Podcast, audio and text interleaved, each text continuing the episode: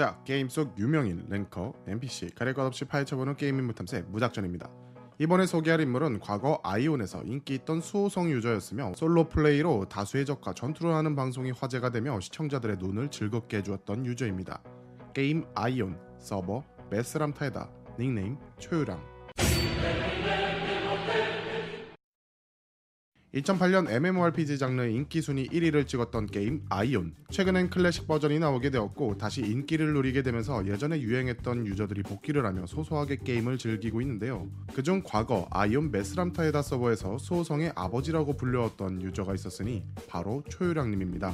때는 2008년 리니지와 리니지2로 명성을 떨치던 NC소프트에서 아이온이라는 새로운 MMORPG 게임을 선보이게 됩니다. 기존 NC소프트 게임과는 조금 다르게 천족과 마족의 종족 싸움을 하는 세계관을 가져왔고 거기다 리니지 IP를 가져오지 않았던 게임이기에 많은 유저들이 기대를 했었습니다. 이때 26살의 청년은 친구들의 추천을 받아 같이 아이온 오픈 베타를 시작하게 되었는데 게임을 추천해줬던 친구들은 접어버리게 되고 혼자 남아 게임을 계속해서 즐겼습니다. 초유량이라는 닉네임은 무협소설에 나오는 초류향이라는 이름을 쓰려고 했었지만 닉네임 선점을 뺏기게 되어 그나마 유사한 닉네임인 초유량이라고 짓게 되었다고 합니다. 그 이후부터 모든 게임에서는 초유량이라는 아이디를 썼다고 전해졌습니다. 아이온 초창기 수호성이란 직업의 이미지는 좋지 못했습니다. 당시 타 직업에 비해 딜도 안 나오고 탱킹력도 부족하다 보니 PVP가 활성화되어 있는 아이온이란 세계에서는 한마디로 걸어다니는 보너스 같은 존재였죠. 그래서 맨 처음 수호성을 골랐던 많은 유저들이 다른 직업으로 갈아타는 경우가 많았었습니다. 그러나 초유량님은 수호성에 대해 자부심을 느끼기 시작했고 수호성은 쓰레기 직업이다 라는 인식이 되었던 그때부터 스킬이나 아이템 세팅을 바꿔가며 연구를 하기 시작했습니다. 그리고 지식과 정보를 얻으려고 아프리카 TV를 통해 인터넷 방송을 보기 시작했습니다. 하지만 당시 대부분 방송인들은 인기 직업이었던 살성을 키우고 있었고 소호성을 키우는 방송인들이 굉장히 드물었었습니다. 그래서 결국 스스로 수호성에 대해 연구를 하기 시작했고 별 생각 없이 아프리카 TV에서 방송을 틀게 되었습니다.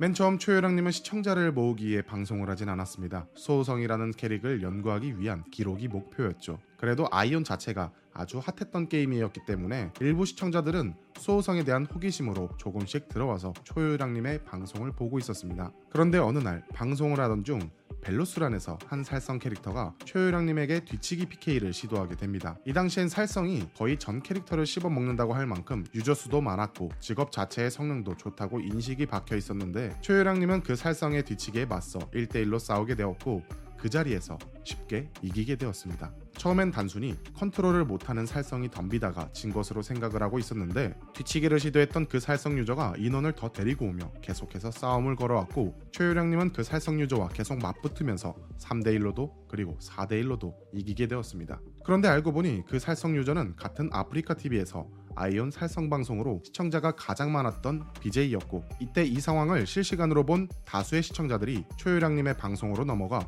수호성에 대해 매력을 느끼기 시작했습니다. 그리고 이때부터 초유량님은 자신이 알고 있는 지식을 시청자들에게 공유하기 시작했고 방송을 본격적으로 시작하게 됩니다.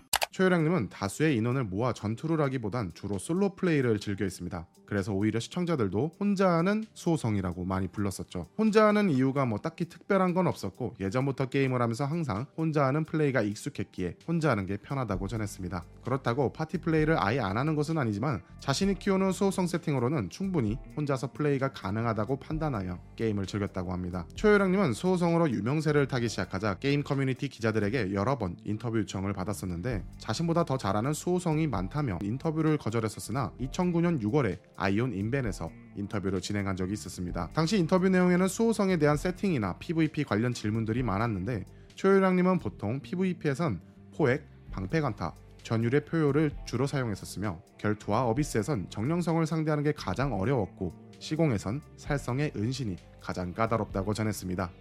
초유량님은 아이온 수호성 방송으로 한창 열을 올리고 있을 때 NC소프트에선 2011년 10월 20일 아이온 테스트 서버에 약속의 땅이 업데이트되었습니다. 아이온 3.0 버전 오랜만에 대규모 업데이트였기 때문에 많은 유저들이 미리 3.0 버전에 대해 알아볼 겸 유료로 접속할 수 있었던 테스트 서버를 플레이하기 시작했고 인터넷 방송을 하는 BJ들 역시 테스트 서버에서 플레이를 하게 되었는데 어느 날 인터넷 방송을 보던 한 시청자가 방송을 하던 한 BJ의 캐릭터의 인벤토리를 보고 의문을 가지게 되었습니다. 바로 용기의 휘장 86,619개를 소지하고 있던 모습을 보게 된 것이죠. 당시에 용기의 휘장은 이벤트 형식으로 단 한 번도 지원이 된 적이 없었기에 8만 개가량이라는 수치는 사실 상 나올 수가 없던 수치였습니다. 그리고 다른 곳에선 테스트 서버에서만 플레이하는 고인물 유저들이 서버 초기화가 얼마 안 된 시점에 한 유저가 고급 장비를 끼고 있어 이 장비를 어떻게 구한 것인지 질문을 하게 되었는데 그 유저는 대답이 없었습니다. 알고 보니 아이온 방송을 하는 또 다른 BJ였었죠. 그래서 이 상황을 목격한 시청자들은 영상을 캡처해서 커뮤니티에 퍼나르기 시작했고 질문을 했던 유저는 GM에게 문의를 넣으면서 이 상황을 밝혀내려고 했습니다. 그리고 문의를 넣은 지 딱 1시간 30분 뒤에 운영자에게 답변이 오게 되었죠. 그 캐릭터는 저희와 계약이 되어 있기 때문에 아이템을 지급한 것이다. 그리고 계약 만료 시 회수된다. 라는 내용이었습니다. 이 문의에 대한 답변 또한 캡처가 돼서 여러 커뮤니티에 뿌려졌고 이 상황을 알게 된 유저들은 아이온 BJ들의 생방송으로 몰려들기 시작했습니다.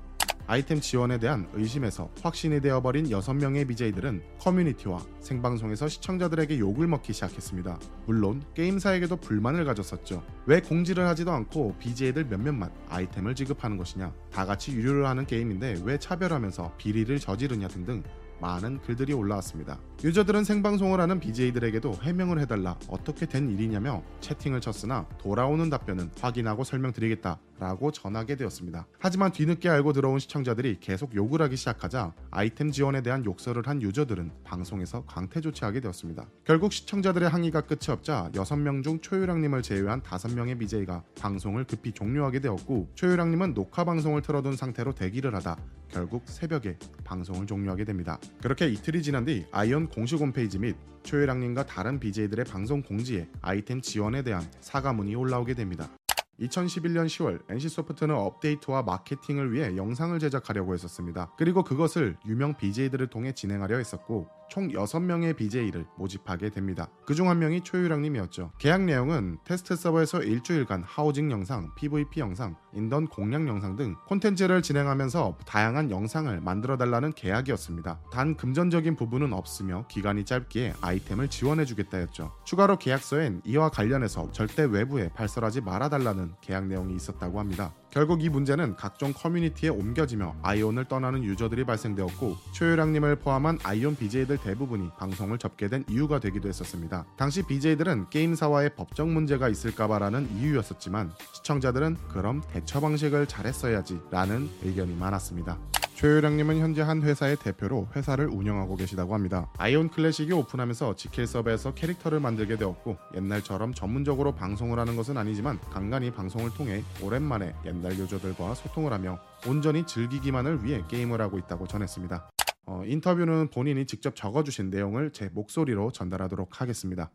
현재 제가 인정하는 방송인으로서는 탱커킹 님입니다. 10년 전 때부터 지금까지 꾸준하게 한 길만 파오신 분이고 항상 응원하고 있습니다.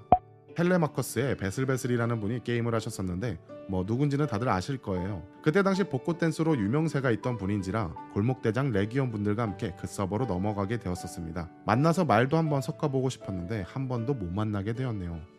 결정적으로 아이온을 접게 된 계기는 방송 사건도 있겠지만 유저들이 원하는 업데이트가 아닌 과금을 유도하는 업데이트로 계속 바뀌고 게임에서 줄 수 있는 재미를 게임사에서 아예 없애버렸기 때문에 접었습니다. 기존 아이온을 접고 나서 아이온 클래식이 나오기 이전엔 회사를 운영하면서 리니지 2M을 즐겼었는데 지금 생각해보면 돈을 썼지 즐겼다라는 생각이 전혀 들지 않더라고요. 한 3억 넘게 쓴 것 같은데 살 수밖에 없는 그런 패키지들만 내놓다 보니 저도 자연스럽게 세뇌를 당하더라고요. 아이온도 그런 식으로 흘러갈까봐 많이 걱정됩니다. 매출이 많은 게임은 그나마 피드백이 되고 있던 것 같은데 아이온은 버려진 게임처럼 느껴지네요.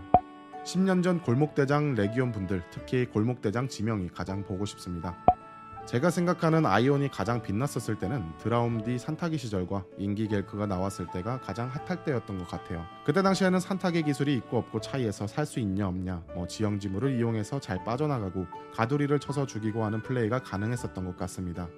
사실 기억해 주시는 분들이 예상외로 많이 계셔서 놀랐고 많이 감사하다고 전해드리고 싶습니다. 조금 있으면 제 나이도 마흔이 되어갑니다. 그래도 한때 수호성에 대해 열정을 가지고 방송을 했던 한 유저로서 조금은 민망하지만 수호성의 아버지라며 많은 분들이 응원도 해주시고 기억해 주시는 것만으로도 감사하게 느끼고 있습니다. 클래식이 나오면서 저도 오랜만에 추억팔이 하려고 플레이하고 있습니다. 뭐 그때만큼의 컨트롤은 되지도 않고 열정도 많이 식었지만 클래식을 함으로써 예전에 잊고 지냈던 사람들도 다시 만나게 됐고 그 외에 인연이 끊겼던 사람들도 다시 만나게 됐네요. 저에게는 이게 아주 큰 선물을 받은 것 같습니다. 특히 골목대장 김태리 그리고 정훈이 지석이 등등 보고 싶었던 동생들을 만나 저는 이걸로 만족하며 실력이 아닌 이제는 재미를 찾아 게임을 하고 있습니다. 저를 기억해 주셔서 다시 한번 감사드립니다. 라고 전해 주셨으며 이번에 소개한 인물은 게임 아이온의 최유랑 님이었습니다. 추가 정보가 있다면 댓글로 그 추억을 공유해 주세요. 그럼 저는 무작전이었고요. 다음 영상에서 뵙도록 하겠습니다.